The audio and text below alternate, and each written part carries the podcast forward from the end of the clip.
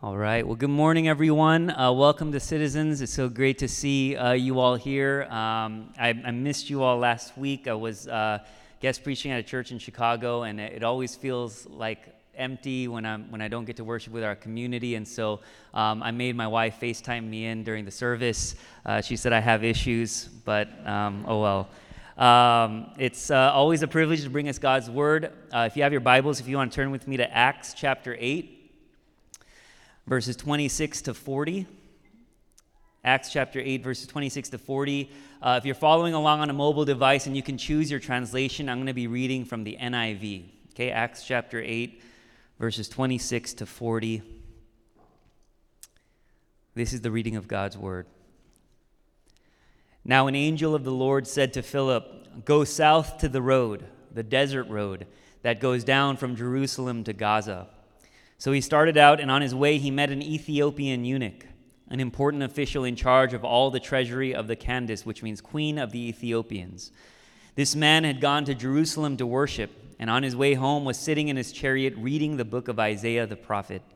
The Spirit told Philip, Go to that chariot and stay near it. Then Philip ran up to the chariot and heard the man reading Isaiah the prophet. Do you understand what you are reading? Philip asked. How can I, he said, unless someone explains it to me? So he invited Philip to come up and sit with him. This is the passage of scripture the eunuch was reading. He was led like a sheep to the slaughter, and as a lamb before its shearer is silent, so he did not open his mouth. In his humiliation, he was deprived of justice. Who can speak of his descendants? For his life was taken from the earth. The eunuch asked Philip, Tell me, please, who is the prophet talking about, himself or someone else? Then Philip began with that very passage of Scripture and told him the good news about Jesus. As they traveled along the road, they came to some water, and the eunuch said, Look, here is water. What can stand in the way of my being baptized? And he gave orders to stop the chariot. Then both Philip and the eunuch went down into the water, and Philip baptized him. When they came up out of the water, the Spirit of the Lord suddenly took Philip away, and the eunuch did not see him again, but went on his way rejoicing. Philip, however, appeared at Azotus and traveled about, preaching the gospel in all the towns until he reached Caesarea. Amen. Let me say a prayer for us as we begin. Holy Spirit, may the words of my mouth and the meditations of our hearts be pleasing to you, our rock and our redeemer. Would you open our ears and our hearts to receive what you would have for us today? In Jesus' name we pray. Amen. Amen. Uh, if you've been with us uh, for the past few months, we've now been in a series, sermon series in the book of Acts called the Spirit Filled Church. And this series is a culmination of our year long focus as a community around what it means to live a spirit filled life, a life that is open and sensitive to the work of the Holy Spirit in and through us. And the book of Acts is the story of the early church, this small, marginalized group of people who didn't have much by way of power or status or influence, but this group of people who shook the world because they had the Holy Spirit. And throughout this book, you get these small snapshots of what happens when the Holy Spirit takes a hold of a community. People start getting healed. People start sharing all their possessions. People start living not to build their own kingdoms, but they see their lives as joining God in bringing His kingdom to bear on earth as it is in heaven. And you realize when you start walking in step with the Spirit that ordinary moments suddenly become extraordinary opportunities to encounter the living God because you start to see all of life through God's eyes. You start to see people the way God sees people. Your heart starts to break for the things that break God's heart. And suddenly, every conversation becomes a holy conversation, and every season becomes a holy season. And you start to live your life with so much expectation and anticipation because you never know how God is going to show up. And this is what you see in Acts. You know, one of the things that I find really interesting is that most of the miraculous things that happen in the book of Acts, they don't happen inside the temple. They happen just in the rhythm of everyday life. People are just walking along and they see someone who needs healing and they get to encounter the living Christ in that moment. You know, the, these ordinary encounters become holy places uh, for experiencing uh, the love of God, right? Um, last year, uh, I went to a Finneas show at the Troubadour. Uh, Finneas, as many of you know, is uh, Billie Eilish's brother, uh, who's just as talented. And after the show, um, I was taking an Uber, and I got to meet this lady in an Uber. And my, my wife hates taking Ubers with me uh, because she's like, do you, please don't talk to the Uber driver. Like, you always do that, right? Like, I just want to go to the airport in peace and, and quiet. You know, you don't have to, you know, anytime I'm like, so, so what do you do? And she's like, oh, no, here we go. Another existential conversation, right? And, and so um, this Uber driver picks me up from the show, and she's like, "What show did you watch?" I, I said, "You know, I just saw Finneas. Um, she's like, "Oh, I don't, I don't really know his music, but I know uh, my son loves Finneas. And I was like, "Oh, how old's your son?" She's like, "He's in middle school." And she starts telling me about her son, and she's like, "You know, actually, I'm a single mom, so my, my son doesn't know his biological father. Um, I work two jobs, and then on weekends." I basically drive Uber after hours just to make ends meet. And so my mom has um, moved in with our family just to help me take care of my son. And I was like, I, you know, I, I can't even imagine, you know, what, what that's like and how much you're shouldering. And she's like, you know, it's been okay. And she's like, I grew up in the church and I grew up as a Christian. So there's a part of me that believes that, you know, God is going to carry me through this. And she starts crying right? And she starts crying and she's like, you know, I really should go back to church. I haven't been in church um, for a long time. And she starts crying, and, eh, you know, because she's crying, like we missed the exit that we're supposed to get off altogether. And the exit that we actually find ourselves in is the exit off the 110 where you can see Roybal, right? So we get off the exit, and she's like, I really should go back to church. I'm like, you know, that, that's our church right there, right? And, and, she was like, "Oh my goodness, you're you're a Christian?" I'm like, I- am a pastor," and she's like, "Oh my goodness," you know. Um, and I was like, God, like, tell me what to say. In my mind, I'm like, tell me what to say next. This is an opportunity. Um, and then she was like, wait, what is a pastor doing at a Finneas show on a Friday night? You know. And then we, that turned into this like weird theological debate about whether or not Christians can listen to secular music. And the conversation kind of went downhill from that point on.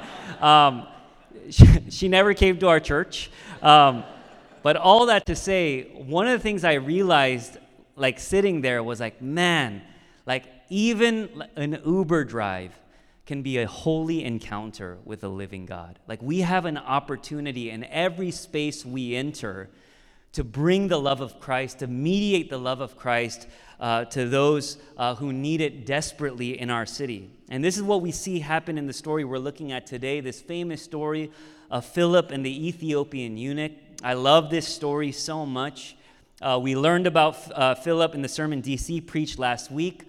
Uh, he wasn't an apostle, he was just an ordinary guy waiting tables in the early church. And he's one of these believers who gets scattered in Samaria uh, in the midst of the great persecution that happens after Stephen is martyred. And Philip gets to Samaria and he's killing it there. Okay, he's preaching the gospel, he's casting out demons, he's healing people left and right. And we read that because of his ministry, there was great joy in the city. Okay, so Philip is thriving. And then at the beginning of our passage today, it says in verse 26 Now an angel of the Lord said to Philip, Go south to the road, the desert road that goes down from Jerusalem to Gaza. Now, this is very strange, okay, because again, Philip is thriving and he's in this city right? Imagine you are Philip living in a big city like LA. Uh, he's pastoring the fastest growing church in town. Uh, and then one day God says, I want you to go to Milwaukee, right? Um, I'm sorry if you're from Milwaukee. I'm sure it's a nice place, okay? But th- this is basically like the context, right? He's like, go south to the desert. I want you to go from the city to the desert right? And I, would be like, wait, that can't be God because he, he must want me in LA. This is where life is happening. This is the cultural hub of the world. People's lives are getting changed. Like, he, he, he wants me here. And yet, the very next verse, after it says, God said, go down uh, to the road, the desert road that goes down from Jerusalem to Gaza, it says, so he, Philip, started out. It's like, Philip, aren't you going to ask God some questions like, why do you want me to go there? Like, why the desert of all places? Like, what's going to be waiting for me there? Are there better opportunities that I should be expecting? And yet, there's none of that. It says, The angel of the Lord told him to go, and Philip started out. God did not tell him, when you get there, you're going to see this eunuch, you're going to see a chariot, go near the chariot, he's going to invite you into the chariot, and then he's going to actually ask you to baptize him. There's nothing, there's no details. He says, go south to the desert road, and Philip says, let's go. And when Philip takes one step of faith, we read that on his way, he met an Ethiopian eunuch. So he takes the step first, and then on his way, the Ethiopian eunuch, he waits again, and then it says the Spirit tells him, See that char- chariot? Go and stay near it. One step at a time, God is guiding him. And this is often how God works. He doesn't always make it clear from the beginning why we're in this season we're in, why this job at this time, why did I bump into that person who I haven't seen in 10 years? He just asks us to trust him and to pay attention. You ever wonder why the Bible doesn't say, Your word is a lighthouse? Because oftentimes it doesn't illuminate the whole thing. It says, Your word is a lamp unto my feet. It gives us enough light to see one step at a time. And this is what life with God looks like. He, he says, Take one step, trust me. He said, Let me, I'll show you. Take one more step, trust me. Take one more step, trust me. You know, something I love to do when my kids have a day off is I'll wake them up. I say, Get dressed. We're going to go do something fun. And they say, Where are we going? I say, It's going to be a surprise. And they're like, Okay. You know, they get dressed because they know if dad says we're going to go somewhere fun, we're going to go somewhere fun. Right? And I know as a dad, if I tell them we're going to Chuck E. Cheese, that's all they're going to be thinking about Chuck E. Cheese right? They're, from the moment they get in the car, this is what we're going to do at Chuck E. Cheese. Oh my gosh, I can't believe we're going to Chuck E. Cheese. But if I don't tell them where we're going, then in the car, they're paying attention to me, right? They're like, okay, why are you making that turn there? Oh, like, are we going to the, the food court? No, no. You know, and they're paying attention to every expression. They're paying attention to all my movements. They're asking me questions. We're having a conversation. And for me, the ride is the best part because I get to be on this adventure with my kids, and there is nothing like the feeling of when you make that final turn and you show that they realize we're at Chuck E. Cheese. Like their faces light up, the joy that fills their face. There's nothing like that as a dad. And I think this is often what it's like to be on this adventure with God. You don't always know where you're going. But if God tells you we're going somewhere, no matter how long that journey takes, no matter how many twists and turns you will encounter, you know that in the end it's going to be good. Because God has proven himself over and over and over again. Which is why when the angel of the Lord tells Philip, go south, he's like, okay, let's go. And Philip doesn't even realize it yet, but where God is taking him is from Samaria to the ends of the earth. You see, for the Greeks and Romans, Ethiopia, which is basically modern day Sudan, was the ends of the earth. And if you remember back in Acts 1, Jesus tells his disciples, Look, you're not going to know how the story turns out, but I'm going to tell you one thing. You will be my witnesses in Jerusalem, in Judea and Samaria, and the ends of the earth. And then fast forward to Acts 8, you realize everything Jesus said was going to happen is starting to happen. Last week, DC talked about how the church was scattered in Judea and Samaria as a result of the great persecution that was taking place. In the midst of what seemed like this horrible moment for the church, God was doing what he said he was going to do. And it's this great reminder that often what looks like suffering and pain in your life just might be the very means by which God is accomplishing his purposes in and through you. If you're saying, My marriage is really hard right now, this season of singleness is really hard right now. Loving this person is really hard right now. Work is really hard right now. Sometimes, sometimes we need to step back and remember that God doesn't just work in spite of our circumstances, He's often using those very circumstances to take us to the very places He wants us to go and turn us into the people He wants us to be. And now here in Acts 8:26, God is on the move again. And because Philip knows what God is capable of, he's not missing this opportunity. You see, if Philip was not open and sensitive to the prompting of the Holy Spirit, and imagine if Philip just stayed where he was comfortable, he could have missed out on being the first missionary to the ends of the earth.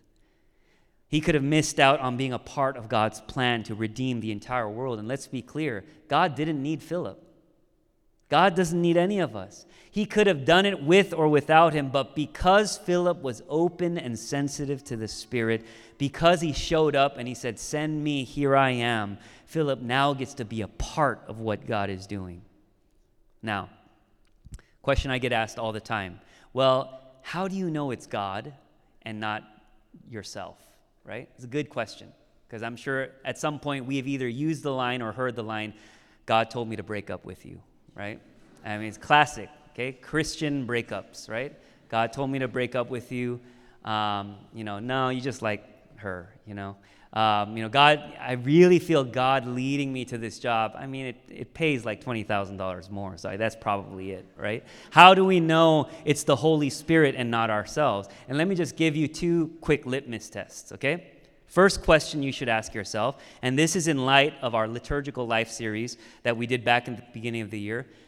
First, you have to ask yourself Have I created space in my life for the Spirit to dwell in and through me? Am I Sabbathing? Am I spending time with God in His Word and in prayer? Am I spending time in community? And again, the power isn't in the practices themselves, but the practices are portals that allow us to access the heart of God. How can we know the heart and will of God unless we hang out with Him, unless we know Him? Right? The more time you spend with someone, the more you start to get to know their quirks, the more you start to learn their mannerisms, the more you start to know their heart right? If you are not resting and you are burnt out and exhausted and you're making these decisions thinking that this is God leading you, you might want to check yourself because you might just be making these decisions out of your exhaustion, right? So that's the first litmus test. The second litmus test, second question you should regularly ask yourself is Is the fruit of the Spirit present? Is what you're feeling producing in you and leading you toward a greater sense of love, joy, peace, patience, kindness, goodness, gentleness, faithfulness, self control. Right? If doing something is bringing you more anxiety and more stress, if it's turning you into a more bitter, discontent person, you might have to question I, I wonder if this is the Spirit leading me. But if what you're sensing inside of you is producing more love and more joy and more peace, that just be might be God leading you. And I think it's very important that Philip is described in Acts 6 as someone who is full of the Spirit. Philip knows God intimately. He and God are homies. And so when God says, do this, he's like, let's go. He's like, I'm ready to go. And where God leads Philip is to this Ethiopian eunuch, and it's so unexpected because the two of them together don't make sense at all.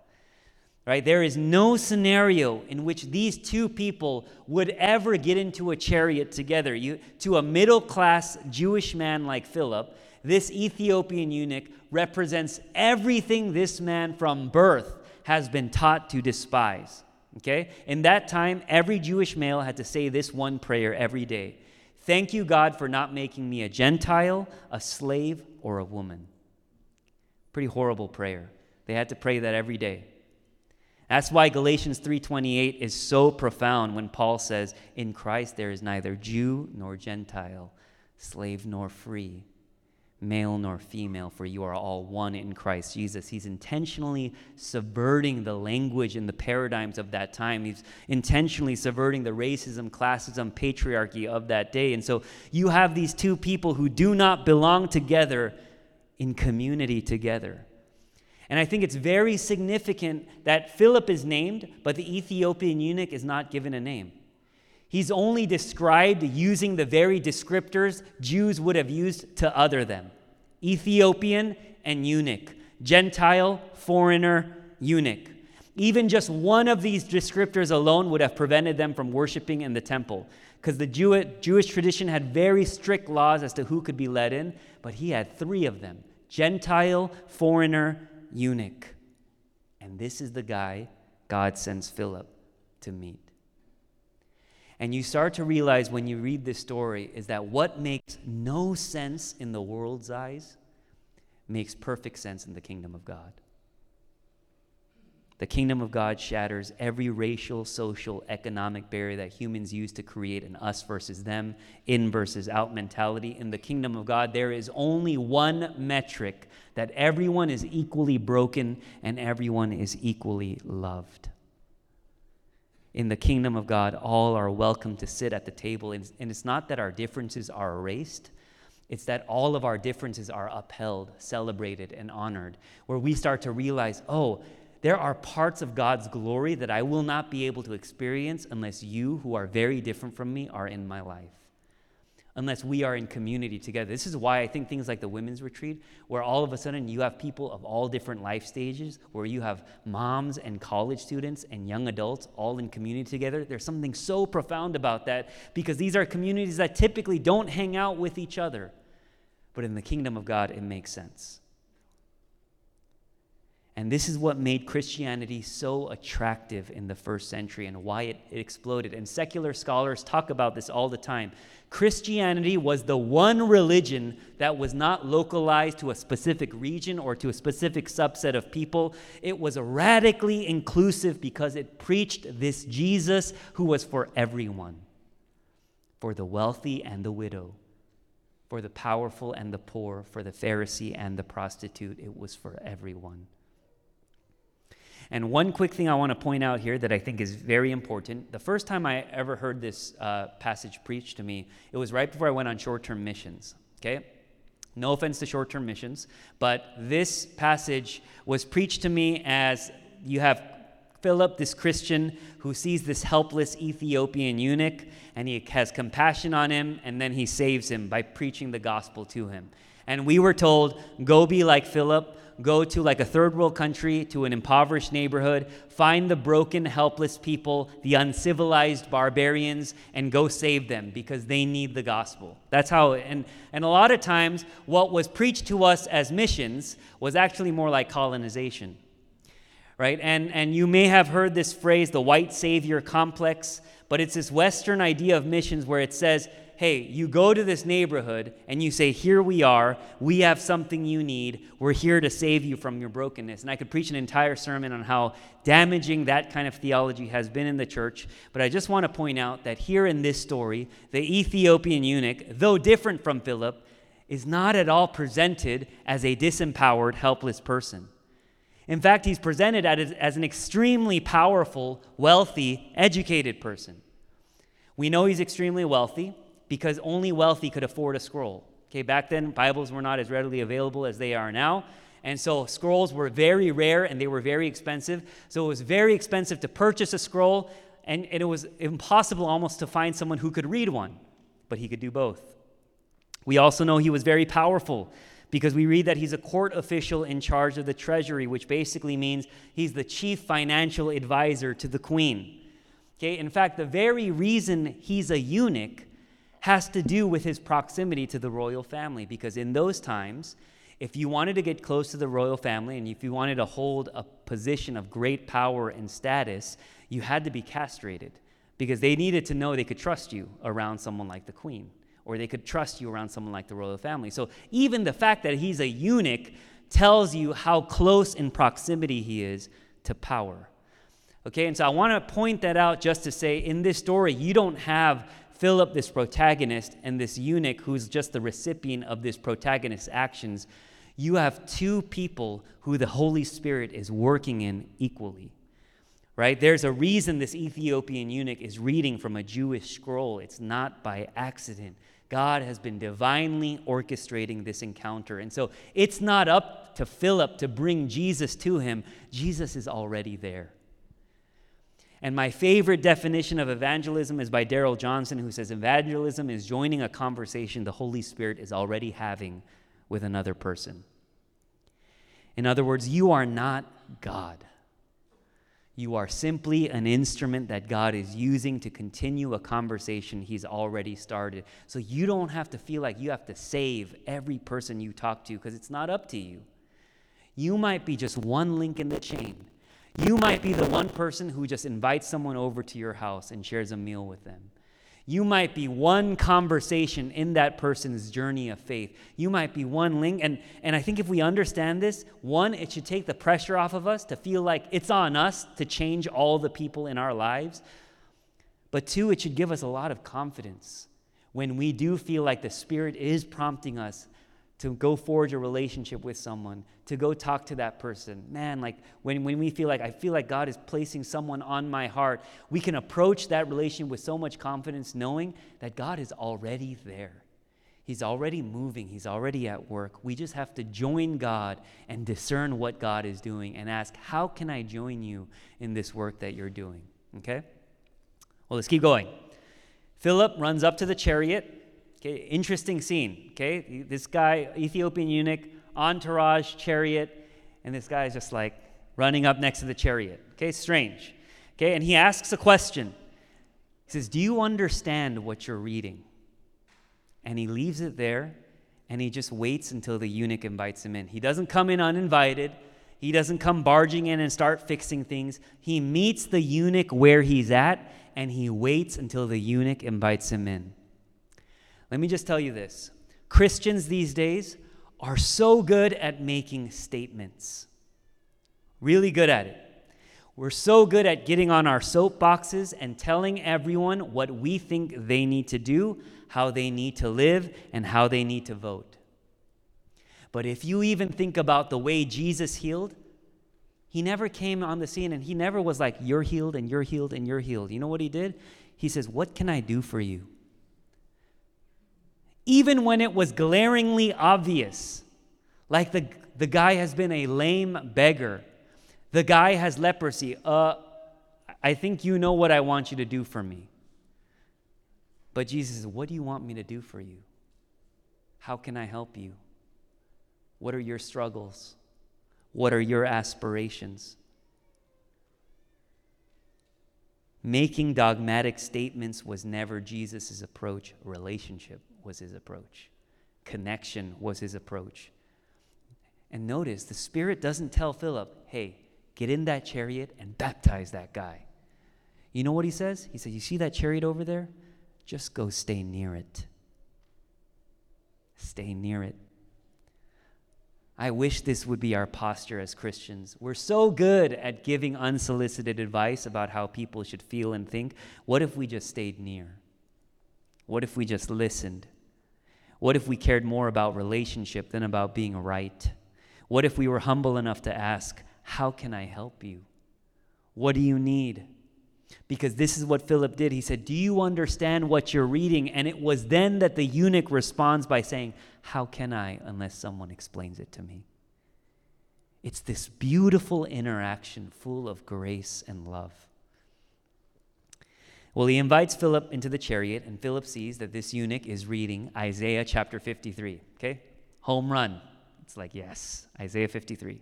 And it says, He was like a sheep, led like a sheep to the slaughter, and as a lamb before its shearer is silent, so he did not open his mouth. In his humiliation, he was deprived of justice. Who can speak of his descendants? For his life was taken from the earth. Who can speak of his descendants? You got to think this eunuch must be intrigued here. Who is this person that the prophet Isaiah is talking about who, like me, doesn't have descendants? Who, like me, is suffering humiliation? Like, you know, this had the eunuch thinking here's a guy who has reached the very pinnacle of what the world had to offer him. He was at the highest possible position, working for the royal family. He was rich, he was educated, very powerful, and he sacrificed everything to get to where he is. He sacrificed his family's name. He sacrificed everything. In those times, to be a eunuch was basically to give up your identity, your significance, and your worth, because in that time, in that familial culture, a person's significance and worth was based on their lineage. It was your kids being able to carry on your legacy. And all of a sudden, this eunuch, he's like, oh my goodness, I've sacrificed all of that in order to get to the top of this mountain. And yet he gets to the top and he's still empty. What else would possess a man to get in a chariot go a thousand some miles to Jerusalem, where he probably knows he's not wanted, to go try to worship in the temple. You got to be desperate. He has all the money in the world. He's like, I'm not finding it here, so I got to go there. I got to go somewhere. And I'm hearing about this Jewish Messiah. Let me check it out. And he goes there all the way to Jerusalem. And to add insult to injury, once he gets to the temple, you know what happens? He's not allowed in. Because again, Jewish customs and laws were very strict. If you're, an, if you're a Gentile, you're a eunuch, you can't worship in the inner courts. You can't come in here. Can you imagine how humiliated he is? The injustice, right? He thought he had some power. He thought his life had meaning. He gets to the temple. They won't even let him come in to worship. This man, who on one hand seems to have everything, and suddenly realizes he has nothing no community, no intimacy, no hope. I think this is the case for a lot of people who come to LA. They come here pursuing their dreams, and some of them actually get to the top. They actually reach their goals. And sometimes there's something sadder than actually reach there's actually something sadder than not coming to LA and not reaching your goals. It's actually reaching your goals and realizing you're still empty. And you're still lacking something and you're still dissatisfied and you're still discontent and you're like, "What did I just give the last 10, 20, 30 years of my life for?" And this is what the eunuch is feeling. But thank God that at just the right moment, as this eunuch is on his way home, dejected and alone, the Spirit sends Philip to go to the chariot and stay near it. And it's this picture of a God who is always pursuing us before we pursue him. It's a picture of a God who is always pursuing those who are hurting. The Bible says God is near to the crushed and the brokenhearted. It's in our lowest moments that God shows up and reminds us that He's with us. Given that this eunuch is reading Isaiah 53, when Philip gets to the chariot, it probably means he also read Isaiah 56, because it's three chapters later, part of the same scroll. And you know what it says in Isaiah 56? Let no foreigner who is bound to the Lord say, The Lord will surely exclude me from his people. And let no eunuch complain, I am only a dry tree.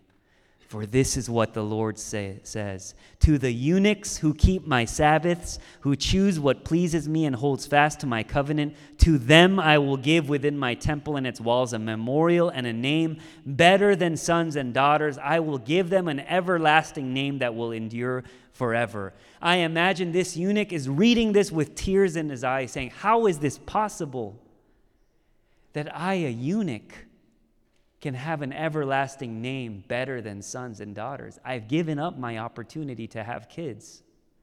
I'm past that.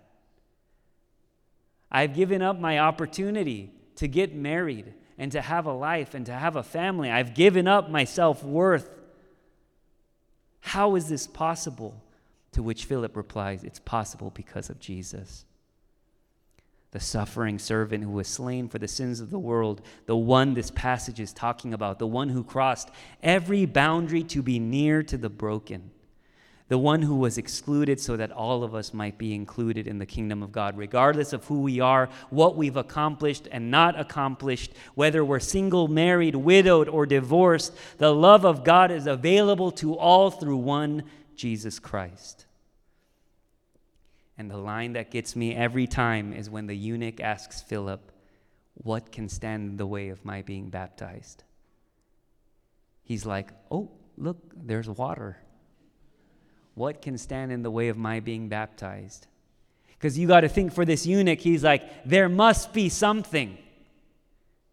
If you knew my past and if you knew what I've done, you knew what I needed to do to get to the top, you know how broken I am. There must be something that stands in the way of my being baptized. Because this is a guy who feels like he's never belonged, he doesn't fit in. And it's in that moment that this eunuch finds in the gospel that which he could not find in his life full, uninhibited love and acceptance. They stop the chariot, chariot, the two get out, and Philip baptizes him on the spot. There is nothing that can separate us from the love of God in Christ Jesus. In Jesus, the veil is ripped in two. There are no barriers, there are no hindrances. No matter what you've done or what has been done to you, the love of Christ is available to us all. Let me just close by saying this. Maybe you woke up this morning and you thought today was just going to be another Sunday. We're going to do what we did every week and just come to church, go to worship, Maybe you haven't been in church for a while and you were nervous about coming here today. Maybe you're here and objectively your life is going well. You can't really complain. But still, deep down inside, there's this emptiness, there's this stomach level sadness that you can't seem to shake. Can I just say that the Holy Spirit can turn your life upside down right now? I can tell you this eunuch did not wake up that morning thinking he was going to be baptized by the end of the day. He woke up getting ready to travel another thousand miles and to go back ashamed, empty, dejected, alone.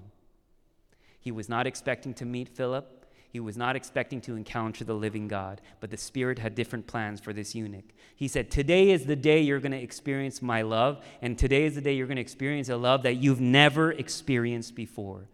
Today is the day I'm going to show you a love that crosses every boundary and every barrier, a love that stays near to the hurting and the brokenhearted. And God suddenly turns this ordinary day, this ordinary conversation, into a holy encounter with the living Christ.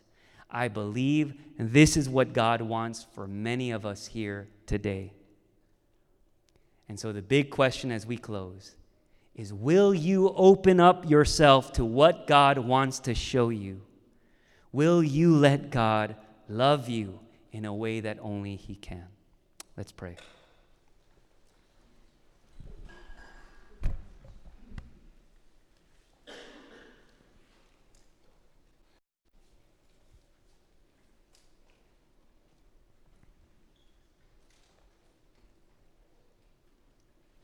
I want to give us a moment just on our own to respond to this word. In many ways, we are all like the eunuch, especially here at Citizens. Many of us are objectively, subjectively doing pretty well for ourselves. And yet, there's still this nagging anxiety, this nagging emptiness this nagging ache. And we've tried to fill it with so many things our accomplishments, a relationship, our pedigree. And we come away realizing that these things cannot satisfy the longings of our soul. And in this moment, I want to give us a moment just to say, Spirit, open my heart to receive the kind of love only you can give a love that does not look at everything I've done or everything I haven't done, that does not look at what I bring to the table, but simply looks at the finished work of Jesus Christ. Let's take a moment to sit in that love.